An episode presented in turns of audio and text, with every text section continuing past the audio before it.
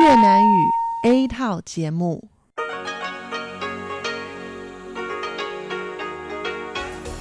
Đây là Đài Phát thanh Quốc tế Đài Loan RTI.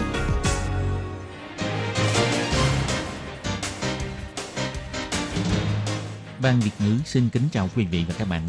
Đây là chương trình Việt ngữ Đài Phát thanh RTI được truyền đi từ Đài Loan.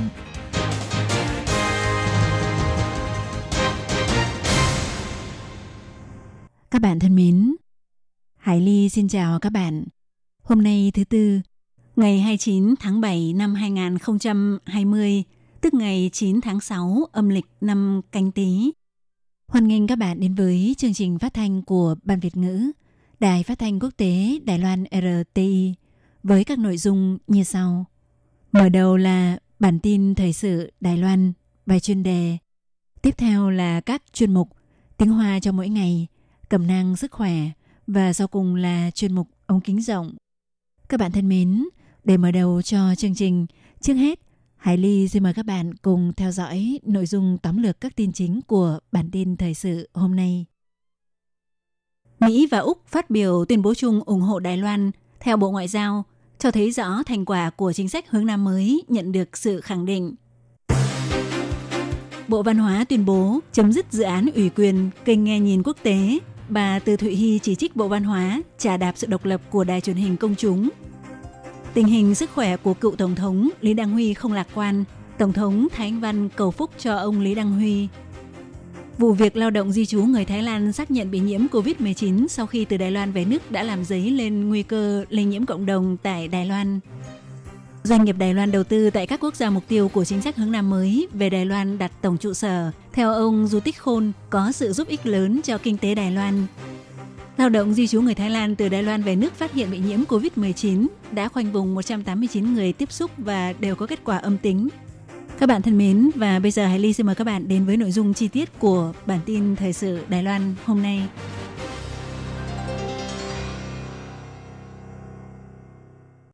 Vào ngày 28 tháng 7, Quốc vụ viện Mỹ công bố hội nghị tham vấn cấp bộ trưởng Mỹ-Úc Ausmin và phát biểu tuyên bố chung.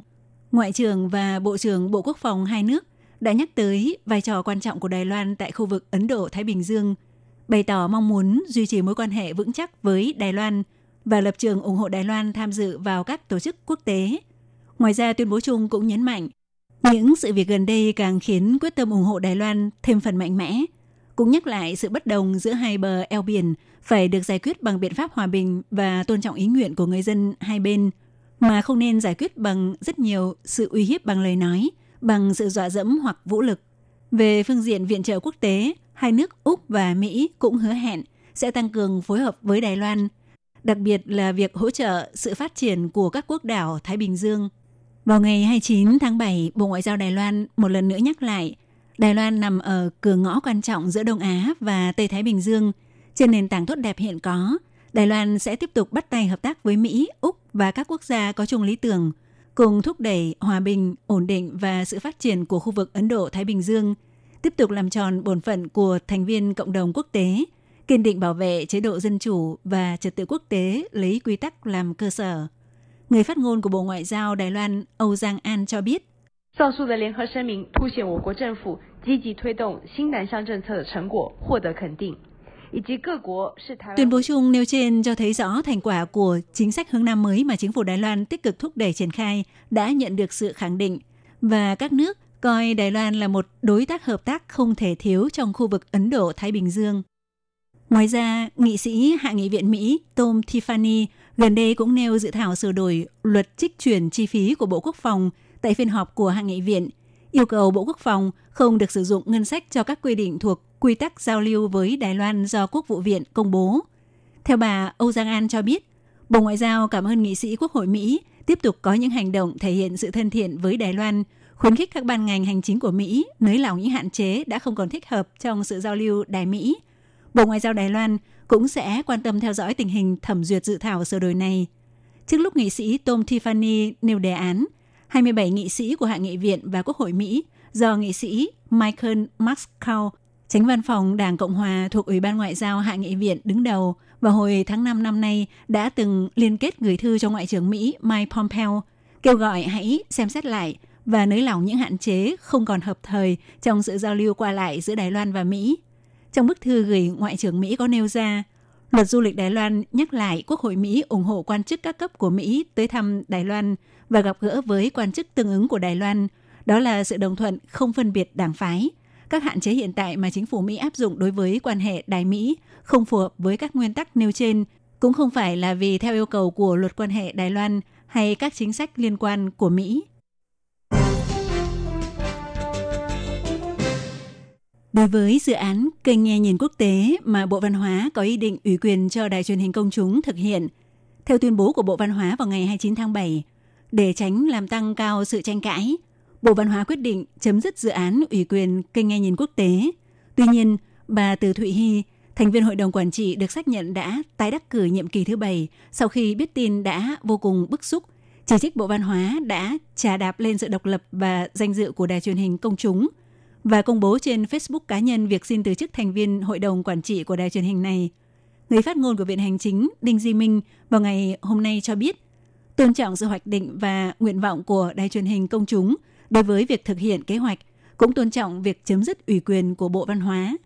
Theo tuyên bố của Bộ Văn hóa chỉ ra, Bộ Văn hóa cảm ơn sự khẳng định và ủng hộ của Hội đồng Quản trị Đài truyền hình công chúng đã thông qua biểu quyết dự án Kế hoạch phát triển kỹ thuật số truyền thông quốc tế năm 2020 với tỷ lệ 11 phiếu tán thành và 4 phiếu phản đối, nhưng lại có ba lãnh đạo cấp cao của đài truyền hình công chúng xin từ chức. Đảng đối lập cũng chỉ trích thế lực chính trị can dự vào truyền thông. Kênh nghe nhìn quốc tế thực ra là công cụ để giúp chính phủ tuyên truyền quảng bá tại nước ngoài. Để tránh làm tăng cao sự tranh cãi, sau khi xem xét đánh giá kỹ càng, Bộ Văn hóa quyết định chấm dứt dự án ủy quyền kênh nghe nhìn quốc tế – Đối với kênh nghe nhìn quốc tế vốn được công chúng xã hội kỳ vọng và nhận được sự quan tâm cao độ, Bộ Văn hóa nhắc lại, phương hướng chính sách thúc đẩy dự án này không thay đổi. Bộ Văn hóa sẽ tiếp tục trưng cầu ý kiến của các giới, tìm ra phương thức thực hiện tốt nhất. Bà Từ Thụy Hy, thành viên hội đồng quản trị của đài truyền hình công chúng, phát biểu trên Facebook cá nhân cho biết, quy trình triển khai kênh nghe nhìn quốc tế vốn có vấn đề. Hội đồng quản trị đài truyền hình công chúng mới mất rất nhiều thời gian để thảo luận – sau cùng đã biểu quyết thông qua việc ký kết với Bộ Văn hóa và thực hiện dự án thí điểm kế hoạch phát triển kỹ thuật số truyền thông quốc tế năm 2020 của Bộ Văn hóa. Tới nay Bộ Văn hóa lại tuyên bố chấm dứt dự án này. Rõ ràng là trà đạp lên sự độc lập và danh dự của đài truyền hình công chúng, không coi họ ra gì. Bà Từ Thụy Hy cho rằng Bộ Văn hóa nếu thực sự muốn triển khai kênh nghe nhìn quốc tế, đúng ra không nên áp dụng phương thức hỗ trợ theo kế hoạch Chính phủ phải lập dự toán, hỗ trợ kinh phí và do đài truyền hình công chúng đứng ra xúc tiến triển khai.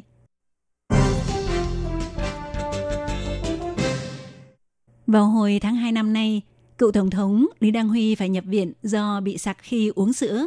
Đến nay đã 173 ngày vẫn chưa được xuất viện. Tối ngày 28 tháng 7 có tin đồn trên mạng nói rằng ông Lý Đăng Huy đã qua đời. Mặc dù ông Vương Quân Yến, chủ nhiệm văn phòng Lý Đăng Huy phủ nhận việc này, Đảng Liên minh Đoàn kết Đài Loan cũng giải thích trên Facebook cho biết, ông Lý Đăng Huy hiện vẫn đang được điều trị tại bệnh viện, nhưng tình hình sức khỏe của cựu Tổng thống Lý Đăng Huy vẫn gây sự quan tâm chú ý cao độ của dư luận.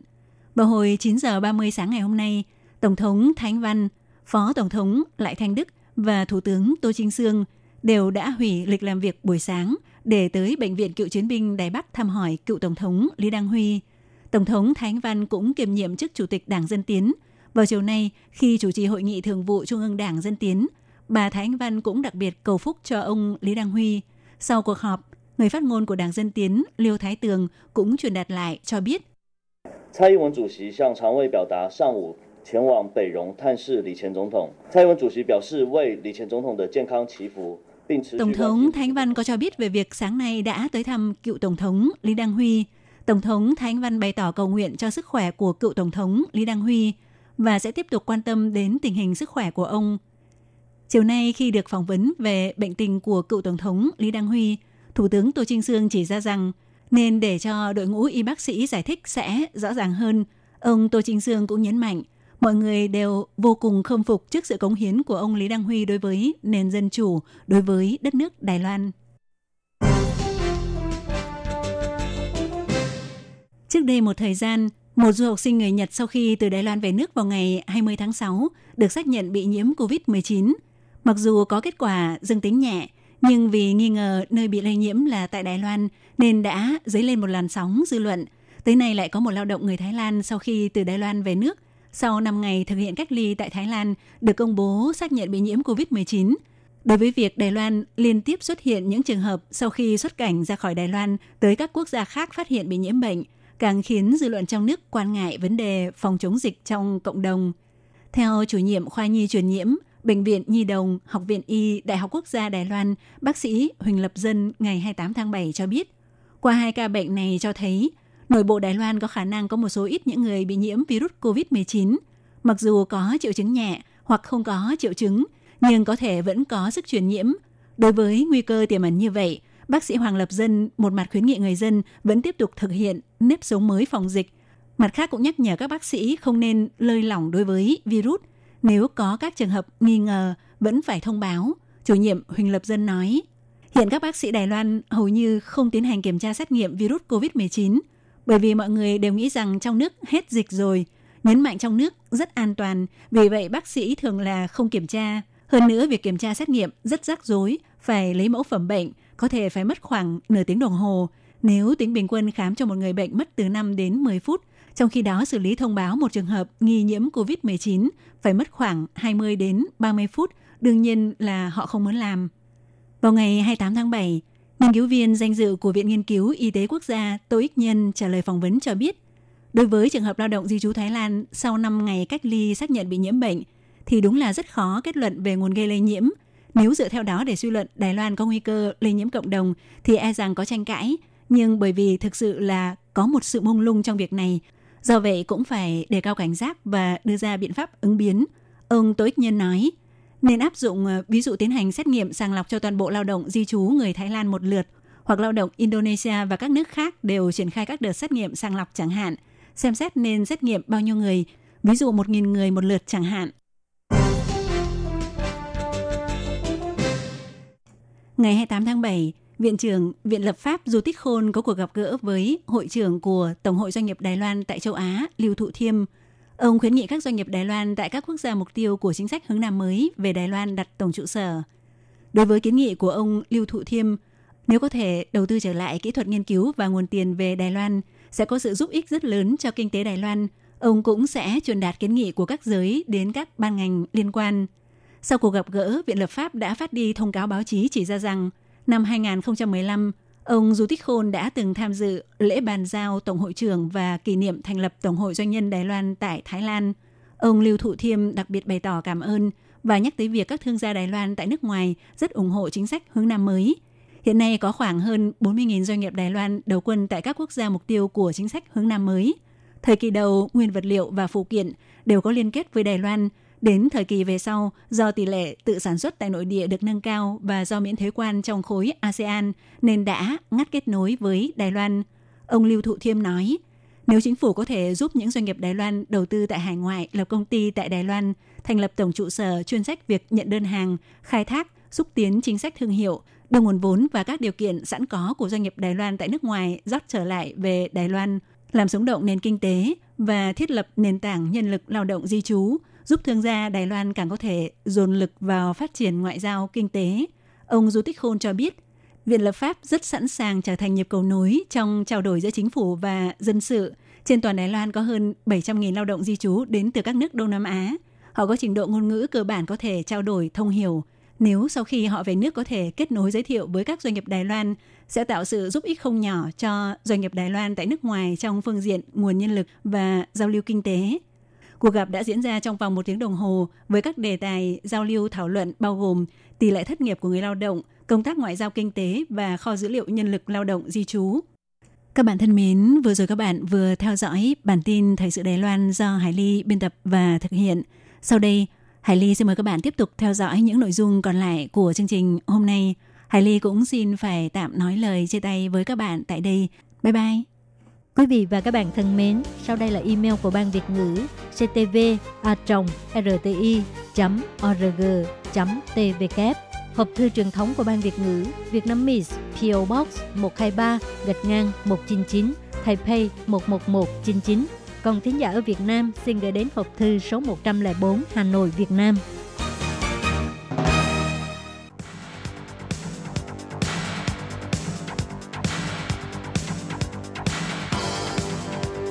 Đây là đài phát thanh quốc tế Đài Loan RTI, truyền thanh từ Đài Loan. Mời các bạn theo dõi bài chuyên đề hôm nay.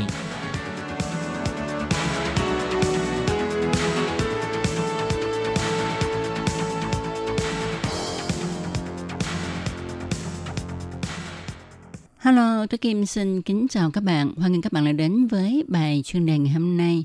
Các bạn thân mến, trong bài chuyên đề hôm nay, tôi Kim xin giới thiệu với các bạn đề tài muốn thoát khỏi sự khống chế của Ấn Độ, người Kashmir hy vọng Ấn Độ và Trung Quốc cùng đánh nhau.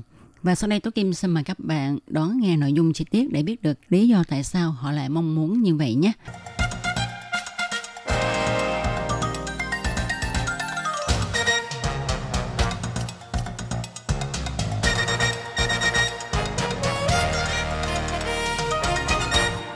Các bạn thân mến, vào tháng trước, biên giới Trung Quốc và Ấn Độ đụng độ nhau dữ dội, khiến cho số người thương vong xảy ra nghiêm trọng nhất trong vòng 45 năm nay.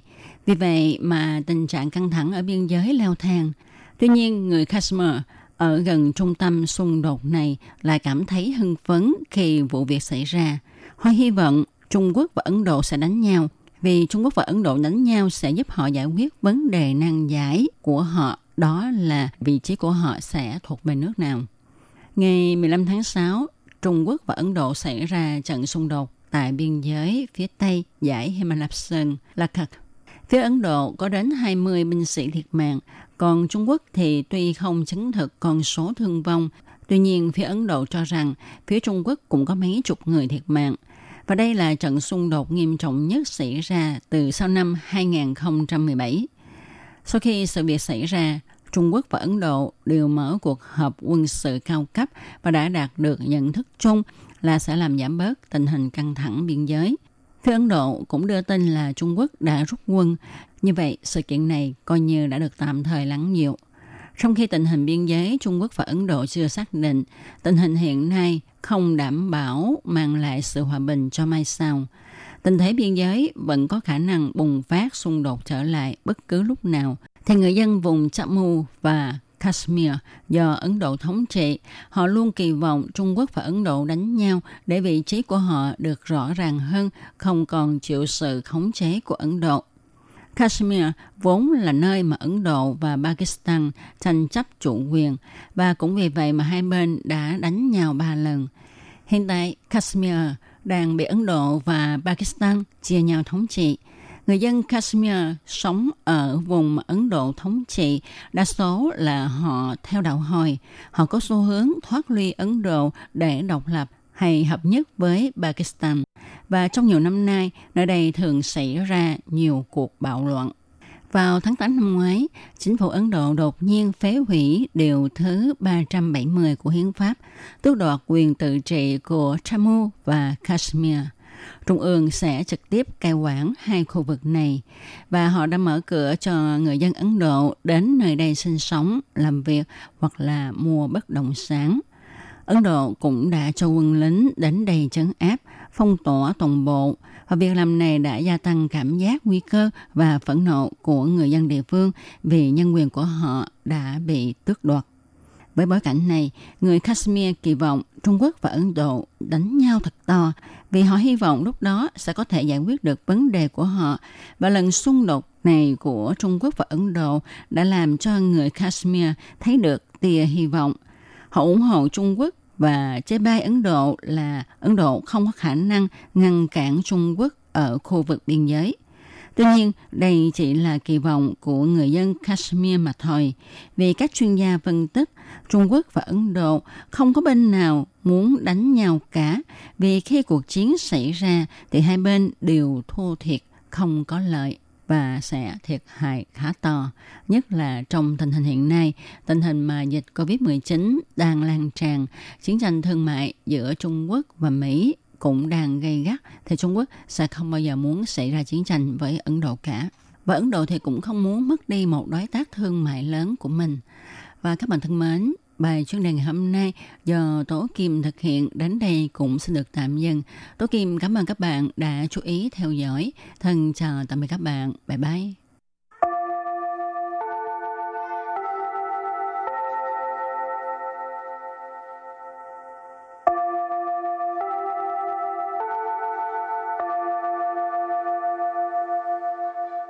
Xin mời quý vị và các bạn đến với chuyên mục Tiếng Hoa cho mỗi ngày – do Lệ Phương và Thúy Anh cùng thực hiện.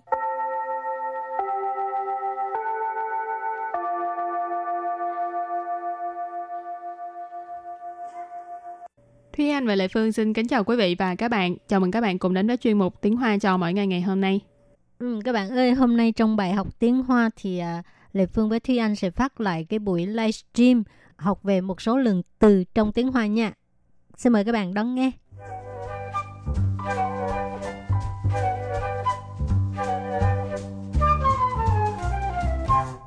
Học của hôm nay chúng ta sẽ nêu ra một số từ xong rồi hỏi các bạn đó là cái từ này cái lượng từ của nó là gì các bạn hãy nhanh chóng comment ở bên dưới rồi à, trong vòng một khoảng thời gian ngắn thì uh, anh và Lệ Phương sẽ giải đáp cho các bạn ngay trong livestream ngày hôm nay cho nên các bạn nhớ comment nhanh tay nha Ừ.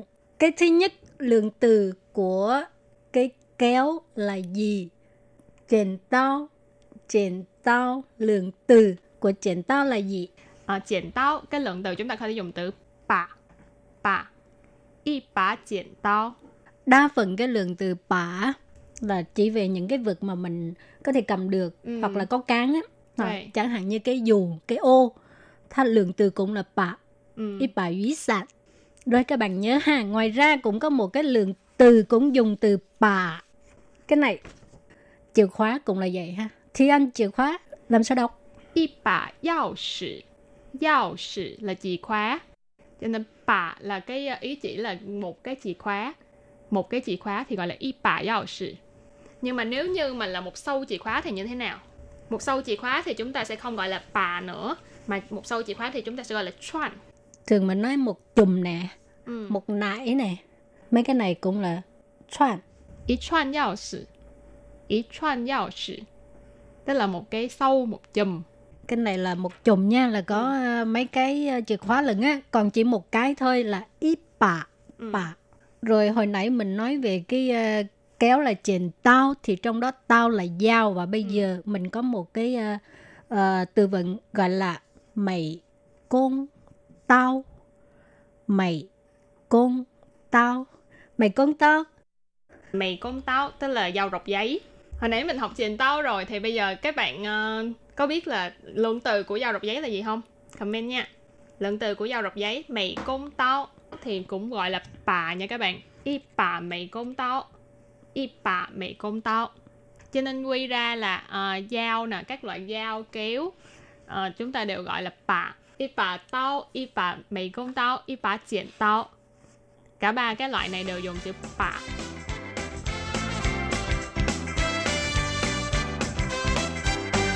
rồi bây giờ mình học về động vật đi động vật có rất là nhiều động vật nhưng mà hôm nay mình chỉ ờ, lấy ra vài vài vài vài con trước hết là con mèo可爱的猫咪猫猫怎么叫 nhau meo meo rồi cái ờ, cái này lượng từ của mau là gì hả các bạn thường mình nói có ờ, một con mèo hai con mèo về cái chữ con lượng từ con là gì tiếng hoa gọi là gì năm bốn ba hai một. Hồi nãy tâm có trả lời đúng và cũng có trả lời sai. Bây giờ có tiếp tục trả lời không? Ừ, bạn Yami nói là ít chứ đã tuệ rồi thì tú tú cũng nói là ít chứ mau. Thì mắt Thúy Anh tốt quá vậy? Sao vậy cũng thấy. À, hai bạn trả lời đúng rồi. Bây giờ mình cũng công bố đáp án nha. Đáp án là ít chứ ít chứ mau. Lượng từ của mau là chứ tức là con. Chứ nếu như là cồ thì sao? Cồ thì cũng là chứ cũng là ít chứ cồ thường đa số động vật mình đều dùng chữ chứ được ha. Ừ, nhưng mà có những cái ngoại lệ. Ừ. chẳng hạn như cái ờ, cái con này. Nhiễu các bạn biết nhiễu là dùng lượng từ gì không các bạn? Nhiễu con bò. Cái này thuộc gia súc. Gia súc lượng từ của gia súc là gì? Ít chữ nhiễu mà có ai trả lời không? À, bạn tâm cái ít chữ tiếng ờ, bên ở bên Trung Quốc gọi là ít Ờ, ít này chữ dạng là ít chữ ít ha đúng rồi cái là dạng thể ít chữ ít chữ nhưng mà 一般 nếu mình dùng lượng từ là gì nhiễu thật ra cũng có thể dùng chứ được Tề. Nhưng mà thông thường chính xác nhất là gì? Có ai trả lời đúng rồi kìa. có bạn Yami trả lời ít thổ Thậu là đầu nha. bạn Việt ngố nói là ít chứ còn đáp án khác không các bạn. Không ai trả lời nữa thì công bố đáp án ha. Đáp án là câu trả lời chính xác là của bạn Yami. Bạn Yami nói là ít thổ. Ít thấu niệu thổ là cái đầu nhưng mà ở đây á, là lượng từ chỉ về con bò. Ít thấu niệu thổ á, thường là mình sẽ dùng lượng từ dành cho những cái con mà uh, gia súc uh, mà có thể lấy thịt được. Chẳng hạn như là nhiễu ít thổ nhiễu rồi Ừ. cũng các bạn có lắng nghe có nghe qua từ ít thổ chú một con heo là những loại gia súc mà chúng ta nuôi nuôi lấy thịt hoặc là lấy ờ, sản phẩm từ chúng ừ. ừ, thì gọi là ít thổ nói tới heo cũng đôi lúc mình cũng nói là chứ từ đề nhưng mà Đây. thông thường mình nói chứ á, là con heo đó không có ăn thịt được Ừ. chẳng hạn như là thú cưng nè Ừ. mình không không bao giờ mình nói của dạng là ít thầu chú mình thường mình nói ít chứ chú Ừ. thú cưng của mình thường dùng từ chứ thì lệ phương có nhớ có có câu chuyện ba con heo rất là nổi tiếng á Ừ. san chứ Chứ xào xào chú chú. ha còn à, thông thường á trên sàn là mình dùng thẩu Ừ. Thật ra dùng chứ thì liền đến được nha các bạn. Ờ, giống bạn Nguyễn Tâm bây giờ nói là两只大牛，嗯，也是可以，没有好错。再来还有什么动物吗马lượng từ của con ngựa là cái gì Ngoài trừ chữ chứ nha các bạn, ngoài trừ chữ chứ. Bạn Tâm đừng có trả lời chữ chứ nữa. mình à, công bố đáp án đi con ngựa cái từ con này tiếng hoa gọi là gì Ồ. Định- Vừa mới Ô, định công bố đáp ô. án là có ngay một đáp án chính xác ngay lập tức.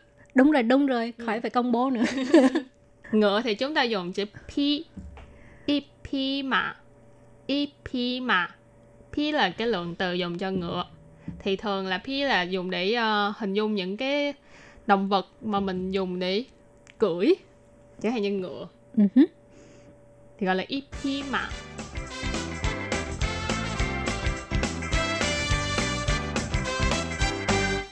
Hảo, thấu phạ, Thổ phạ.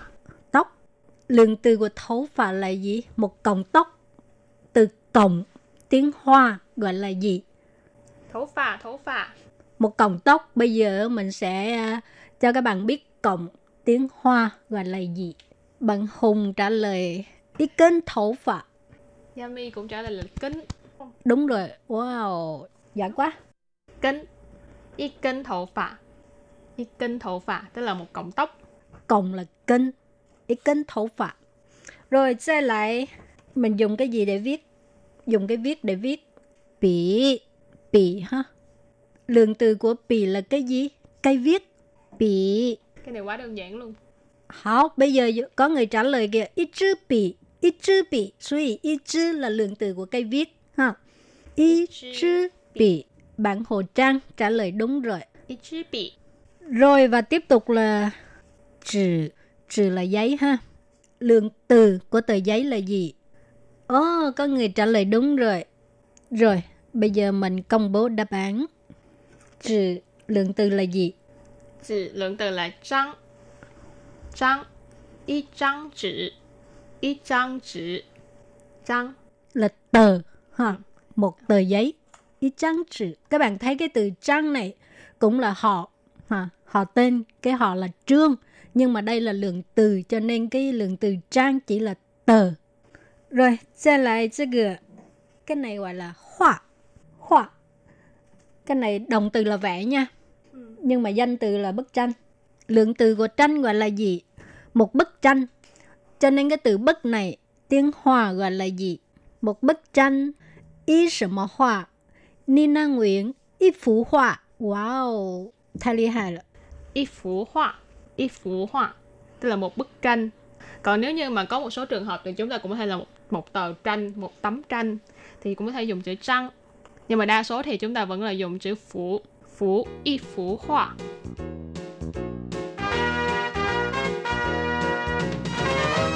Các bạn ơi, lượng từ trong tiếng Hoa còn rất là nhiều, rất là nhiều. Lệ Phương với Thúy Anh là chỉ chọn ra những cái ờ, lượng từ thường dùng trong sinh hoạt hàng ngày thôi nha. Và bài học hôm nay đến đây xin tạm chấm dứt. Cảm ơn các bạn đã đón nghe. Bye bye. Bye bye.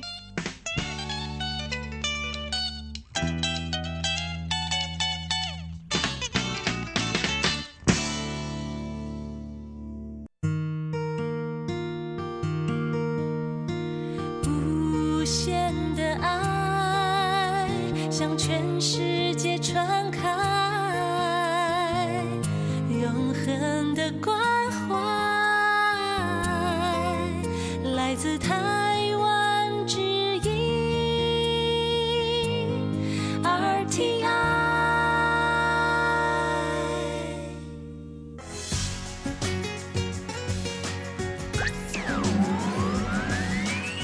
Quý vị đang đón nghe chương trình Việt ngữ Đài RTI truyền thanh từ Đài Loan.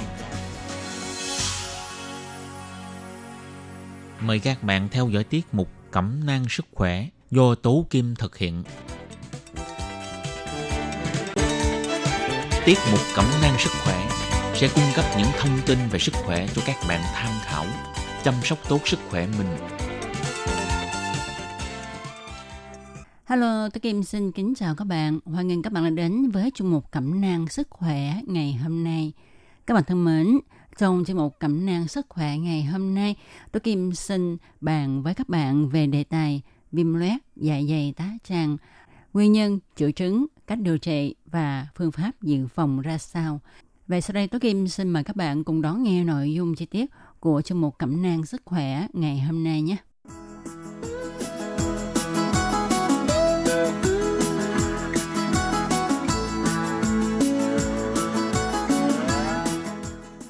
Các bạn thân mến, tôi Kim nghĩ rằng ha, mỗi một con người chúng ta, tôi Kim tin chắc rằng một lúc nào đó thì các bạn cảm thấy là dạ dày của mình khó chịu và đôi khi nó âm ỉ như thế nào đó, à, các bạn sẽ nghĩ là không biết là mình có bị đau dạ dày hay không, tức là bị viêm loét dạ dày hay không. Và có người còn nghĩ là, wow, nếu mà mình bị viêm loét dạ dày thì có thể sẽ gây ung thư hay không và rất là lo lắng. Thật ra con người thời nay rất là dễ bị chứng viêm loét dạ dày tá tràng tại vì cuộc sống quá là bận rộn rồi áp lực khá là nhiều, ăn uống lại không điều độ rồi đôi khi chúng ta lo lắng quá độ thì cũng làm cho dạ dày của mình có vấn đề đó nha. Vậy thì hôm nay chúng ta hãy cùng nhau tìm hiểu về chứng viêm loét dạ dày tá tràng là như thế nào. Trước tiên thì chúng ta hãy cùng nhau tìm hiểu về chứng viêm loét dạ dày tá tràng là căn bệnh như thế nào nhé. Nó có những triệu chứng gì? Thật ra thì theo nghiên cứu cho thấy chỉ có khoảng 50% bệnh nhân viêm loét dạ dày tá tràng là có triệu chứng điển hình mà thôi. Còn 40 đến 45% thì có các triệu chứng mơ hồ không có điển hình. Ở những trường hợp này rất khó chẩn đoán phân biệt với các bệnh khác của dạ dày tá tràng như là viêm dạ dày tá tràng, ung thư dạ dày và có 5 đến 10% bệnh nhân loét hoàn toàn không có triệu chứng và các trường hợp này thì hay gặp ở người lớn tuổi. Triệu chứng điển hình của bệnh loét dạ dày tá tràng với các đặc điểm như là đau vùng thượng vị, tức là cái vùng trên rốn và dưới mõm xương ức, rồi đau có chu kỳ theo bữa ăn và theo mùa. Đau xuất hiện hoặc là tăng khi mà ăn các thức ăn chua, cay hay là bị căng thẳng thần kinh và giảm khi mà uống các thuốc axit hay là thuốc băng niêm mạc dạ dày. Triệu chứng không điển hình của viêm nát dạ dày tá tràng như là đầy bụng, ở hơi, ở chua, chậm tiêu hóa, rất khó phân biệt là do loét hay do một bệnh khác của dạ dày như viêm dạ dày, ung thư dạ dày hay các chứng rối loạn tiêu hóa không do loét. Trường hợp này thì chúng ta phải chụp x-quang hoặc là nội soi dạ dày tá tràng thì mới chuẩn đoán chính xác được. Rồi còn có các trường hợp là loét câm, tức là nó không có cái triệu chứng gì hết, thì chỉ được chẩn đoán khi xảy ra các biến chứng. Bệnh viêm loét dạ dày tá tràng thường hay tái phát. Trước đây, sau khi được chữa lành thì có 60 đến 80% bệnh nhân tái phát trong vòng 2 năm. Từ thập niên 80, khi xác định được vai trò gây bệnh của vi khuẩn Helicobacter pylori, thì việc tiệt trừ vi khuẩn này bằng thuốc kháng sinh đã làm giảm tỷ lệ tái phát xuống còn 10% mà thôi. Vậy nguyên nhân nào gây viêm loét dạ dày tá tràng? Thì à, theo quan niệm về sự sinh bệnh loét được hình thành từ những năm đầu của thế kỷ 20, đó là sự mất quân bình giữa hai lực đối kháng tác động lên niêm mạc dạ dày tá tràng, đó là lực tấn công và lực bảo vệ. Lực tấn công sẽ phá hủy niêm mạc dạ dày tá tràng mà tiêu biểu là axit của dịch dạ dày và lực bảo vệ đảm bảo sự nguyên vẹn của thành dạ dày tá tràng do hàng rào nhầy và lớp tế bào niêm mạc dạ dày tá tràng. Theo quan niệm này thì bất cứ một tác nhân nào làm gia tăng lực tấn công hoặc làm giảm lực bảo vệ đều có thể gây bệnh viêm loét dạ dày tá tràng. Và những tác nhân làm giảm lực bảo vệ thì bao gồm là giảm tưới máu, niêm mạc dạ dày tá tràng, rồi hút thuốc lá nè, hay là uống những cái loại thuốc steroid hoặc là bệnh gan mãn tính. Ngoài ra, à, những tác nhân làm tăng lực tấn công như là chúng ta bị nhiễm vi khuẩn Helicobacter pylori hay là bị stress ha, rồi uống những cái loại thuốc gây hại cho dạ dày hoặc là uống rượu, bia, vân vân. Trong số các tác nhân gây bệnh nêu trên thì vi khuẩn Helicobacter pylori là nguyên nhân quan trọng nhất. Các stress về tâm lý thần kinh cũng có thể gây bệnh loét. Thuốc lá làm tăng nguy cơ bị loét, tăng tỷ lệ tái phát và biến chứng của bệnh loét. Rượu cũng làm tăng nguy cơ tái phát loét. Thật ra thì viêm loét dạ dày tá tràng ha à, nếu mà những cái triệu chứng bình thường của nó nhẹ thôi thì cũng không có gây ảnh hưởng gì đến tính mạng của chúng ta. Tuy nhiên á, à, nếu mà chúng ta không điều trị thì nó sẽ gây các biến chứng. Vậy thì viêm loét dạ dày tá tràng nó sẽ gây những biến chứng gì? Thật ra thì biến chứng của bệnh loét dạ dày tá tràng có rất là nhiều và cũng khá là nguy hiểm, bao gồm xuất huyết tiêu hóa, thủng dạ dày tá tràng, hẹp môn vị, ung thư hóa. Về xuất huyết tiêu hóa, tức là chảy máu đường tiêu hóa, thì xuất huyết hay là chảy máu thường rầm rộ với ói ra máu, có hoặc là không có đi tiêu phân đen, bệnh nhân cần được nhập viện ngay để điều trị cấp cứu. Rồi biến chứng thứ hai đó là thủng dạ dày tá tràng thì bệnh nhân xuất hiện cơn đau bụng đột ngột, dữ dội ở vùng thượng vị, đau như là bị dao đâm. Thường thì người bệnh có triệu chứng nôn ói và bụng cứng như gỗ. Biến chứng này thì phải được mổ cấp cứu, nếu không bệnh nhân sẽ tử vong. Biến chứng thứ ba đó là hẹp mùng vị. Lúc đầu bệnh nhân thấy là mình sẽ ăn chậm tiêu, đầy bụng, nặng bụng, ở nước chua, nhất là vào buổi chiều tối. Tiếp theo, bệnh nhân bị nôn ói sau ăn và ngày càng thường hơn. Bệnh nhân thường gây sốt do bị nôn ói. Biến chứng này phải được điều trị bằng phẫu thuật. Rồi biến chứng thứ tư đó là ung thư hóa. Khi mà chúng ta viêm nhiễm dạ dày tá tràng tái đi tái lại thì có thể gây ung thư. Và ngày nay theo nghiên cứu, người ta đã có chứng cứ là khi nhiễm vi khuẩn Helicobacter pylori thì nó có thể gây viêm loét dạ dày lâu dài và dẫn đến chứng ung thư dạ dày. Vậy thì chúng ta phải làm thế nào để xác định bị loét dạ dày tá tràng? Thì điều tiên quyết đầu tiên là chúng ta phải đến cho bác sĩ khám và điều trị. À, trước đây ha, khi mà bệnh nhân có cơn đau loét điển hình thì các bác sĩ có thể tiến hành điều trị với thuốc chống loét. Trường hợp các triệu chứng không điển hình thì phải chụp x-quang hoặc nội soi để xác định bệnh loét và loại trừ các bệnh khác của dạ dày, nhất là ung thư dạ dày. Thì các triệu chứng giúp chúng ta nghĩ đến ung thư dạ dày đó là người bệnh bị sụt cân nè, chán ăn nè, rồi thứ hai là đi cầu ra phân đen và có các triệu chứng của chứng thiếu máu mãn tính như là người cảm thấy xanh xao, mệt mỏi. Thứ ba là bụng đau âm ỉ vùng thượng vị. Bệnh nhân là người trên 50 tuổi và những người có người thân trong gia đình bị ung thư dạ dày. Ngày nay các bác sĩ thường hay cho chúng ta làm xét nghiệm xem là có nhiễm vi khuẩn Helicobacter pylori hay không bằng các phương pháp chẩn đoán như là qua nội soi và các xét nghiệm không phải làm nội soi như là test huyết học, test thở US, kỹ thuật PCR Vậy một khi đã mắc chứng viêm loét dạ dày tá tràng rồi thì chúng ta phải làm như thế nào, à, cần điều trị ra sao? Thì hiện nay việc điều trị à, loét dạ dày tá tràng có thể phân chia làm hai nhóm chính. Thứ nhất là nhóm bệnh loét dạ dày tá tràng do nhiễm vi khuẩn Helicobacter pylori và nhóm không do nhiễm vi khuẩn này thì nhóm sau thường do dùng các thuốc kháng viêm, thuốc trị đau nhất do stress, do bệnh gan mãn tính. Đối với nhóm loét dạ dày tá tràng do nhiễm vi khuẩn Helicobacter pylori, thì các bác sĩ sẽ cho điều trị chủ yếu là dùng các phát đồ điều trị tiệt trừ vi khuẩn này khi mà dùng thuốc này á, thường có tác dụng phụ làm cho bệnh nhân bị chua miệng, đắng miệng, nhức đầu, buồn ói và ói. Người bệnh cần phải cố gắng chịu đựng để uống đủ liều điều trị. Vì nếu bỏ dở thì sẽ làm tăng nguy cơ kháng thuốc về sau này và thường là uống phải nửa tháng. Đối với nhóm loét dạ dày tá tràng không do nhiễm vi khuẩn Helicobacter pylori thì việc điều trị bao gồm là ngưng uống các thuốc gây viêm loét dạ dày tá tràng, rồi điều trị với các thuốc chống loét.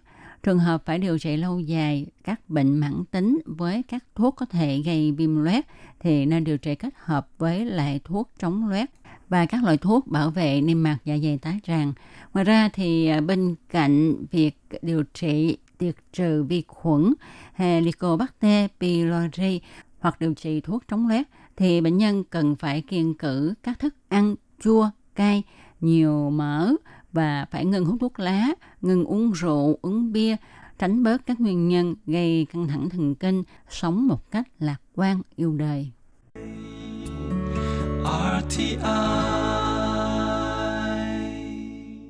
Các bạn thân mến, vừa rồi chúng ta đã cùng nhau tìm hiểu về nguyên nhân gây viêm loét dạ dày tá tràng, biến chứng và cách điều trị như chúng ta biết thì chứng viêm loét dạ dày tá tràng thường hay tái đi tái lại. Vậy có nhiều người thắc mắc là không biết là uh, chứng này có chỉ dứt được hay không. Thì xin thưa với các bạn là bệnh có thể điều trị dứt không tái phát và không gây biến chứng nguy hiểm nếu chúng ta phát hiện kịp thời và điều trị đúng cách, đúng liều, đúng lượng theo hướng dẫn của bác sĩ chúng ta cũng nên biết là nguyên nhân gây bệnh viêm loét dạ dày tá tràng quan trọng nhất đó là do chúng ta nhiễm khuẩn Helicobacter pylori. Cho nên á, để dự phòng bệnh này thì ờ, chúng ta cần giữ vệ sinh ăn uống tại vì vi khuẩn này sẽ lây nhiễm qua đường ăn uống.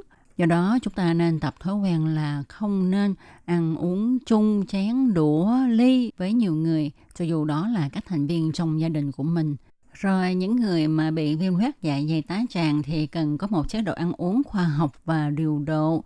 Đặc biệt nên tránh những đồ uống có khả năng làm bệnh nặng hơn dưới đây. Đó là những món ăn đồ uống có tính chất kích thích dạ dày, tăng tiết dịch axit có thể khiến bạn bị tái phát cơn đau, thậm chí tái phát viêm loét dạ dày. Có một số đồ uống có tác dụng vật lý hoặc là hóa học làm tăng tiết dịch axit, gây tổn hại niêm mạc dạ dày, làm cho bệnh nặng thêm, vết loét khó lành. Đó là nước uống có vị chua như là nước chanh, nước mơ, nước sấu vân vân. Khi uống vào làm cho lượng axit trong dạ dày tăng lên, vết thương cũ có thể tái loét, gây đau.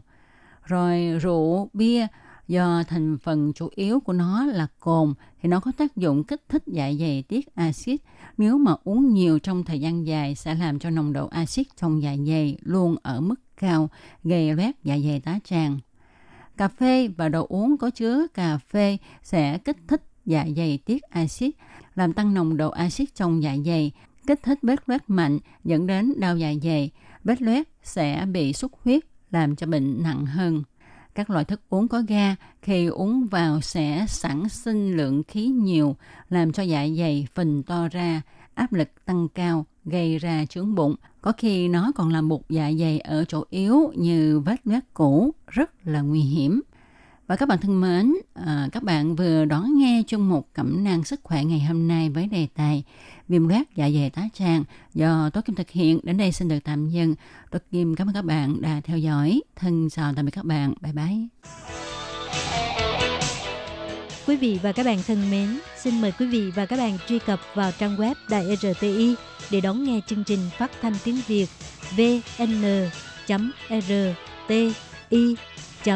o chấm t v k và cũng có thể truy cập FB fanpage của Ban Việt ngữ RTI tiếng Việt.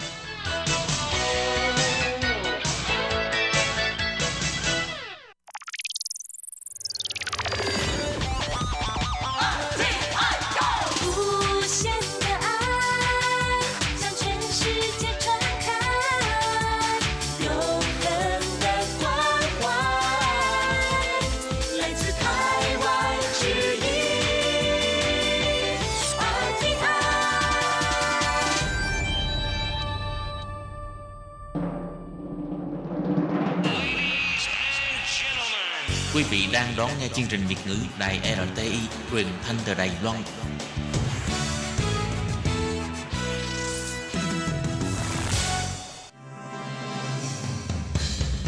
Hoan nghênh quý vị và các bạn đến với chuyên mục Ống kính rộng giới thiệu những thông tin Đài Loan liên quan tới ngoại giao, giáo dục, nông nghiệp, khoa học công nghệ, xã hội, vân vân do Hải Ly thực hiện. Các bạn thân mến, Hải Ly xin chào các bạn. Hoan nghênh các bạn lại đến với chuyên mục ống kính rộng vào thứ tư hàng tuần. Và hôm nay thì Hải Ly rất là hân hạnh được mời đến với chuyên mục một vị khách mời đặc biệt ờ, đó là bác sĩ Nguyễn Thị Nhung, hiện là nghiên cứu sinh tiến sĩ tại trường Đại học Y Đài Bắc. Ờ, trước tiên thì ờ, Hải Ly xin gửi lời chào trân trọng tới bác sĩ Nhung ạ. À, xin chào chị Hải Ly và xin chào quý thính giả. Ừ, vậy trước tiên thì à, Hải Ly xin à, mời bác sĩ Nhung có thể giới thiệu vài nét sơ lược về bản thân để cho các bạn thính giả của chúng tôi có thể làm quen được không ạ? À, cảm ơn chị Hải Ly. À, mình thì à, tốt nghiệp bác sĩ tại Đại học Y Dược Thái Nguyên và sau đó thì mình công tác ừ, tại à, bệnh viện Việt Nam Thụy Điển tại Uông Bí Quảng Ninh sau đó thì uh, có một cơ may rất là tuyệt vời đó là mình nhận được cái học bổng của đại học à, uh, Trắng Cưng uh, và bệnh viện uh, Trắng Cưng ở Lâm Khẩu Lính Khẩu thì mình qua Đài Loan học ừ, thạc sĩ và mình tiếp tục học thêm một chương trình thạc sĩ nữa ở trường đại học ừ, Y Đài Bắc và hiện tại thì mình đang làm nghiên cứu sinh tại um, trường y và chuyên ngành về não bộ và nhận thức hay là còn gọi là não bộ và tâm thức đấy. Ừ thì uh, bác sĩ Nhung có thể chia sẻ một chút uh, kỹ hơn về cái kinh nghiệm làm việc ở Việt Nam là mình làm cái chuyên khoa gì không ạ? Thực ra thì trước kia thì mình ở bệnh viện thì mình làm về ung biếu. Ừ. Mình chuyên điều trị hóa chất và điều trị giảm nhẹ cho các bệnh nhân ở trong khoa ung biếu. Thì đó cũng là những cái kinh nghiệm rất là quý báu với mình để mình tích lũy về lâm sàng cũng như là làm việc với bệnh nhân cũng như là thấu hiểu và đồng cảm với người bệnh. Ừ. Vậy ờ, nói về cái ngọn nguồn sâu xa một chút là ngành y thì nó có vô vàn các cái chuyên ngành khác nhau. Vậy tại sao mà uh, bác sĩ Nhung lại có cái yêu thích để chọn cái chuyên khoa này? Có thể là nó sẽ giúp đỡ được cho nhiều người nhưng mà nó cũng là một trong những cái chuyên khoa khó. Chuyên khoa ung biếu đúng là một chuyên khoa gần đây rất là được quan tâm. Bởi vì là uh, cái số người mà mắc ung thư gần đây thì tăng cao rất là nhiều. Như ừ. chúng ta thấy tất cả các phương tiện truyền thông đều có thể đưa tin và thông báo đến ừ, các bạn rằng là số người mắc ca ung thư thì tăng lên rất là nhiều.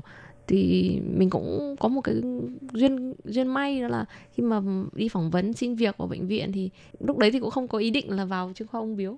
Oh. thế, thế là bác uh, viện trưởng bác mới bảo là bạn này cho lên phòng quản lý. Bạn này làm quản lý tốt có năng lực. Bởi vì cũng có kinh nghiệm hoạt động ờ, đoàn đội rồi hoạt động rồi tự tổ chức nhóm tình ừ. nguyện bạn này cho làm quản lý nhưng mình bảo là cháu không thể làm một mình quản lý được. Cháu phải làm lâm sàng. Thế bác bảo ừ, bây giờ chỉ có khoa ung biếu thiếu người thôi. Hay bác cho lên khoa ung biếu. Ồ, vậy là, là khi là mình học học đại học thì mình học chuyên ngành à? thật ra thì ở Việt Nam ấy thì chúng em mình học thì bác sĩ thì sẽ học bác sĩ đa khoa 6 năm. Ừ. xong ra trường thì sẽ một số bạn sẽ lựa chọn là thi nội chú và cái chuyên ngành của mình đấy. Nhưng mà lúc đấy mình không có cái ý định học nội chú mà mình muốn đi làm luôn. À, thứ nhất là cũng muốn phụ giúp gia đình nữa. Thế là mình chọn đi làm. Vậy thì uh, bác sĩ Nhung có thể giới thiệu ờ, rõ hơn một chút về cái cách đối với lại bác sĩ nội chú thì sau cái thời gian bao lâu thì mình sẽ được trở thành bác sĩ chính thức? Còn nếu mà không đi theo cái con đường nội chú này thì cái hướng phát triển sẽ là như thế nào? Thì cái này thì có lẽ mình sẽ chia sẻ luôn và sẽ so sánh một chút với ừ. việc là uh, chương trình học và đào tạo bác sĩ ở Việt Nam và Đài Loan. Đây cũng là một trong những cái chủ đề mà mình năm ngoái mình có làm một cái nghiên cứu nhỏ về việc so sánh giữa ừ. chương trình uh, đào tạo ngành chuyên ngành y bác sĩ của hai quốc gia, hai nước, hai bên Việt Nam và Đài Loan với nhau và mình có làm một cái poster báo cáo hội nghị tại châu Âu cũng có một số điểm mà mình chú ý là thời gian học của Đài Loan và Việt Nam thì đều hiện tại đều là 6 năm đào tạo cho bác sĩ đa khoa. Trước kia ấy, thì năm ngoái là lứa đầu tiên mà các bác sĩ ở Đài Loan là tốt nghiệp mà 7 năm và 6 năm cùng với nhau. Còn trước kia các bác sĩ ở Đài Loan học tiêu chuẩn là học 7 năm. Oh. à, bây giờ thì là hai hai bên học giống nhau chúng ta cùng học 6 năm. Chương trình thì có rất là nhiều điểm tương đồng bởi vì chúng ta cũng có rất là nhiều tương đồng là sinh viên đến năm thứ thứ ba là bắt đầu đi thực hành ở lâm sàng ở bệnh ừ. viện. Có nghĩa là đi khám bệnh xem bệnh nhân. Và cũng có chương trình nội trú. Tuy nhiên là nội trú ở Việt Nam hiện tại vẫn là chương trình lựa chọn. Còn nội trú ở Đài Loan thì là chương trình bắt buộc. Nghĩa là thế nào? Nghĩa là ở Việt Nam ấy, sau khi bạn tốt nghiệp 6 năm bác sĩ xong ấy thì bạn có thể lựa chọn đi làm luôn. Hoặc là bạn sẽ thi chương trình nội trú. Thường thì chương trình nội trú sẽ kéo dài 3 năm thì có rất là nhiều chuyên ngành ví dụ như là nội khoa nhi khoa uh, ngoại khoa sản khoa mắt ung thư da liễu tất cả các chuyên ngành đều có nội trú và cũng tùy thuộc vào đơn vị đào tạo thì sẽ có những chương trình riêng. Còn tương tự như vậy thì ở Đài Loan cũng sẽ có những chương trình nội trú Ừ. tuy nhiên là chương trình nội trú của Đài Loan thì rất là gần với chương trình nội trú của Mỹ. Nghĩa là bác sĩ cũng sẽ ở viện làm như một bác sĩ thực thụ. Thế nhưng mà thời gian giữa các chuyên ngành sẽ khác nhau. Ví dụ như là nội khoa thì 3 năm nhưng mà đến ngoại khoa hoặc là ngoại khoa thần kinh thì nó có thể kéo dài đến 6 năm hoặc 8 năm. Nó trở thành một cái bác sĩ chính. Thì đấy là hai cái điểm khác biệt. Ờ, và Việt Nam mình thì có một cái điểm mở hơn là nếu các bạn không theo con đường nội trú ấy, thì các bạn có thể là lựa chọn theo con đường khác các bạn đi làm. Sau 18 tháng thì bạn có một cái thực thời gian thực hành 18 tháng thì bạn có thể uh, nhận một cái gọi là chứng chỉ hành nghề chuyên đa khoa hoặc là chuyên khoa thì tùy thuộc vào cơ sở bạn làm việc và và sẽ có những cái cái chứng chỉ hành nghề theo mức thời gian khác nhau Ừ. và con đường học cũng sẽ khác nữa nếu mà các bạn theo đường đấy Ờ, thế có lẽ là cái này là một cái Rất là chuyên ờ, sâu. ừm, chuyên ngành nó hơi ờ, khó đối với Hải Ly nên Hải Ly cần phải à, nhờ bác sĩ Nhung giải thích ờ, rõ hơn có nghĩa là nội trú đồng nghĩa với là mình sẽ ở trong bệnh viện với một cái ừm, thời lượng ừm, coi như là thường xuyên ở trong bệnh viện và giống như là bác sĩ ờ, tập sự đúng không về chuyên một chuyên khoa nào đó Thực ra thì bác sĩ nội trú thì được định nghĩa là bác sĩ ở trong bệnh viện là chính xác luôn. Là Ừ. Chị Hải Ly là rất là chính xác định nghĩa với cái, cái định nghĩa đấy. Tuy nhiên là bác sĩ nội trú thì làm những công việc gần như là bác sĩ chính luôn. Thực tập tất cả những cái việc và làm được tất cả những cái việc mà từ một cái người bác sĩ đang thực tập trở thành một bác sĩ chính. Ừ. Đó là cái quá trình chuyển giao. Ờ. Nên là tất cả những cái kỹ năng trong cái thời gian đấy bác sĩ phải rèn luyện bản thân mình để ờ, trưởng thành và có thể trở thành bác sĩ chính. Ừ. Thì bác sĩ chính thì theo quy định là bạn phải làm việc liên tục 10 năm thì mới lên- được thi lên bác sĩ chính. Đấy là quy định của Việt Nam mình nhá. Wow. 10 năm liên tục làm việc liên tục ờ, trong cái chuyên ngành đấy. Chứ không phải là hôm nay bạn đang làm chuyên khoa nhi mà 3 năm sau bạn chuyển sang huyện chuyên khoa sản thì bạn cũng không thể lên được bác sĩ chính. Ừ. Bởi vì là không phải là 10 năm liên tục trong cái chuyên ngành đấy. Wow. Bạn đủ thời gian thi lên bác sĩ chính mà bạn phải vượt qua một cái kỳ thi nữa. Ở Việt Nam mình cũng có kỳ thi bác sĩ chính mà. Ừ, có nghĩa là bác sĩ nội trú chính là một cái quá trình mà để những người mà muốn theo một cái chuyên khoa nào đó là cái thời gian để cho họ gọi là rèn luyện tất cả mọi ờ, kỹ năng, mọi kỹ thuật tức là để mình có thể đủ cái sự thành thục. Để khi mà mình trở thành bác sĩ chính ấy, thì mình sẽ cái năng lực của mình hoàn toàn là có thể xử lý tất cả mọi việc có liên quan đến cái chuyên ngành, cái chuyên khoa của mình, đúng không ạ? Ờ, có thể cơ bản là hiểu như vậy. Tuy nhiên là trong y khoa ấy thì chuyên ngành thì có rất là nhiều. Và nói là tất cả các kỹ năng hoặc là các thủ thuật về cái chuyên ngành của mình thì thực ra thì không phải tất cả mọi người đều làm được. Nhưng mà những cái yêu cầu cơ bản chúng ta có bảng yêu cầu mà Ừ, bộ y ừ. tế có một cái cái bảng quy định là những cái thủ thuật như thế nào là bác sĩ tốt nghiệp nội khoa bác sĩ tốt nghiệp nội trú phải đảm bảo được cái những cái thủ thuật đấy Ồ. kỹ năng đấy phải hoàn thành thì đạt tiêu chuẩn chứ còn bác sĩ là một cái nghề mà học trọn đời Ừ. bản thân ờ, mình bây giờ đang làm đang đi học tiến sĩ nhưng mà mình vẫn thực hành vẫn làm tất cả những kỹ năng bởi vì là mình không làm thì nó sẽ bị mai một cái kỹ năng của mình đi mình luôn luôn phải học tập phải trau dồi của mình. Còn một điểm nữa đó là ờ, giống như chị Hải Ly có nói là ừm, nếu mà không theo con đường nội trú ở Việt Nam thì có con đường nào?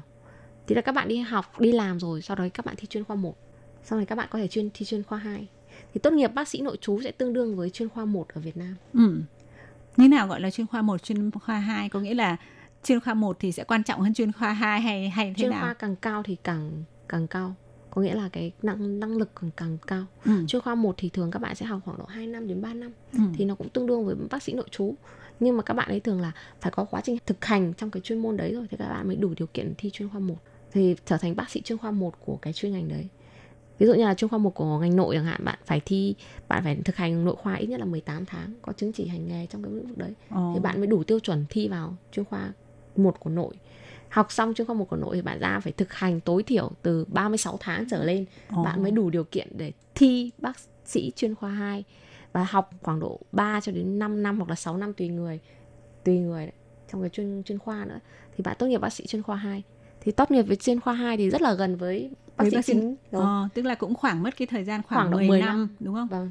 Ờ, có nghĩa là chuyên khoa 1, chuyên khoa 2 ở đây là chỉ cái cấp độ Vâng. của cái cái trình độ nó là chuyên khoa ở cấp 1 hay cấp 2 chứ không phải là cái con số 1 2 bình thường đúng, đúng không ạ? rồi ạ. Thì cái này rất là khác so với Đài Loan. Đài Loan rất là thú vị. Các bạn chỉ có bác sĩ ờ, nội trú này Chu Yuen y sư với lại bác sĩ chính chủ 治 y sư. Mình không biết là mình phát âm tiếng Trung có đúng không? Bởi vì là mình ờ, ở bệnh viện thì mình thấy là hai cái nó hơi Ừ. khác nhau một chút. Thì ờ, thì Đài Loan thì chỉ có hai mức đấy thôi. Nó khác hơi khác với Việt Nam mình mà xong xong với bác sĩ nội trú thì các bạn ấy cũng vào luôn được cái là Chu Yuen y sư Thì- tương tự như thế Thì ờ, ừm, tức là chắc là cái khái niệm thì nó có tương đương nhưng mà ở mỗi một nước do cái Cái- cái, cái cơ chế ừm, khác nhau nên là nó sẽ có cái cái cái sự thay đổi để cho nó phù hợp với mỗi một quốc gia. Dạ, Vậy đúng ạ theo cái kinh nghiệm của bản thân bác sĩ Nhung ấy thì bác sĩ Nhung thấy là cái công việc của bác sĩ nội trú ở Việt Nam ấy với lại công việc của bác sĩ nội trú ở Đài Loan ấy thì cái cường độ công việc nó có cái cái sự khác biệt nhiều lắm không? Ví dụ như là mình thấy là bác sĩ nội trú ở Đài Loan sẽ phải mất nhiều thời gian hơn hay là vất vả hơn hay là như thế nào? Thực ra theo, theo mình thì ờ, ở đâu bác sĩ nội trú cũng đều rất vất vả như nhau. Ừ. Nếu các bạn có cũng điều kiện mà có thể là có thời của mình xem cái phim gì là chuyện tình ở Harvard ấy, thì cái bạn là nữ trong nhân vật chính trong phim đấy cũng thực hành bác sĩ nội trú ở Mỹ thì thì thì cái cường độ mà các bạn xem ở trên phim ấy thì nó cũng tương đương như là bác sĩ nội trú ở Việt Nam với Đài Loan đều vất vả như thế Ừ. ăn viện ngủ viện ở viện không có thời gian hẹn hò yêu đương là cái chuyện rất là bình thường Thế không hiểu tại sao ngày xưa mà bác sĩ Nhung lại mạnh dạn ờ, chọn ngành y mình không sợ là mình sẽ học và ở suốt ngày trong bệnh viện thế không sợ là mình không có thời gian để có bạn trai đấy là lý do mà tại sao mà mình không thi nội trú đấy cũng là một lý do rất là À. quan trọng mình không thi nội trú mình chọn đi làm luôn để mình biết đâu lúc đấy có thời gian để đi hẹn hò đúng không Ồ, Thế có nghĩa là cái con đường chủ yếu ở Việt Nam nếu mà không phải là mình học bác sĩ nội trú để trở thành bác sĩ điều trị chính thì mình sẽ đi theo con đường là mình tham dự học để thi chuyên khoa cấp 1, chuyên khoa cấp 2. đúng Thế vậy. còn nếu mà là bác sĩ đa khoa thì sao? Bác sĩ đa khoa thì nó rất là chung chung bởi vì khoa nào nó nó sẽ có một cái tiêu chuẩn dành cho bác sĩ đa khoa tức là những cái tất cả các chuyên ngành chuyên môn của các ngành khác nhau thì bạn Ừ. xử trí ban đầu thì phải xử trí được Ừ. nhưng mà tốt nghiệp sau 6 năm thì bạn phải có năng lực xử trí được khoảng độ 200 bệnh cơ bản Wow. ở cộng đồng hay gặp và những cái xử trí cấp cứu thường gặp thì đấy là những con số thôi thực ra kỹ năng yêu cầu còn nhiều hơn thế nữa Ừ. Nhưng Thì- mà họ có phải ờ, nếu mà muốn trở thành bác sĩ đa khoa thì họ sẽ phải tiếp tục trải qua cái quá trình ờ, thi cử như thế nào hay là tiếp tục học nâng cao như thế nào giống Thì- như là ừm, bác sĩ chuyên khoa đến cấp 2 hoặc là bác sĩ nội trú thì sau cùng phải mất khoảng thời gian thêm 10 năm nữa. Thì nếu mà để thành trở thành một cái bác sĩ đa khoa mà mình cứ mãi mãi là làm đa khoa chẳng hạn như thế thì thế mình này nó sẽ có hai khái niệm gần đây khoảng độ 5 năm trở lại đây thì ở Việt Nam Ừ. có một khái niệm mới đó là bác sĩ gia đình cái này ở Oh. Mỹ và ở Đài Loan thì từ rất là lâu rồi bác sĩ đa khoa thì giống như là gần như là bác sĩ gia đình ấy. Mình có thể hiểu đơn giản như vậy là các kỹ năng các bạn ấy có thể làm được rất là nhiều các bệnh xử trí ban đầu ừ. tất cả các bệnh thông thường thường gặp tuy nhiên bác sĩ gia đình thì thường thì chỉ chăm sóc cho một nhóm ở đấy thôi và hệ thống y tế của mình thì cũng đang thay đổi mặc dù mình có phân cấp từ trung ương này đến tỉnh này đến huyện này đến cấp xã này đến thôn bản là cái phân cấp của mình hơi khác một chút so với mô hình của Đài Loan đấy là nói về mô hình y tế thì nó sẽ khác nhau giữa các nước Các bạn thân mến thì ờ, bác sĩ Nhung cũng còn rất nhiều chia sẻ với chúng ta về sự ờ, khác biệt trong ờ, chế độ đào tạo cũng như cơ chế làm việc trong ngành y giữa Việt Nam với Đài Loan cũng như là với một số các nước như là ở châu Âu chẳng hạn. Thì để tiếp tục tìm hiểu, Hải Ly xin mời các bạn theo dõi tiếp cuộc trò chuyện của Hải Ly với bác sĩ Nhung trong buổi phát vào tuần sau của chuyên mục. Xin thân ái chào tạm biệt các bạn và hẹn gặp lại. Bye bye.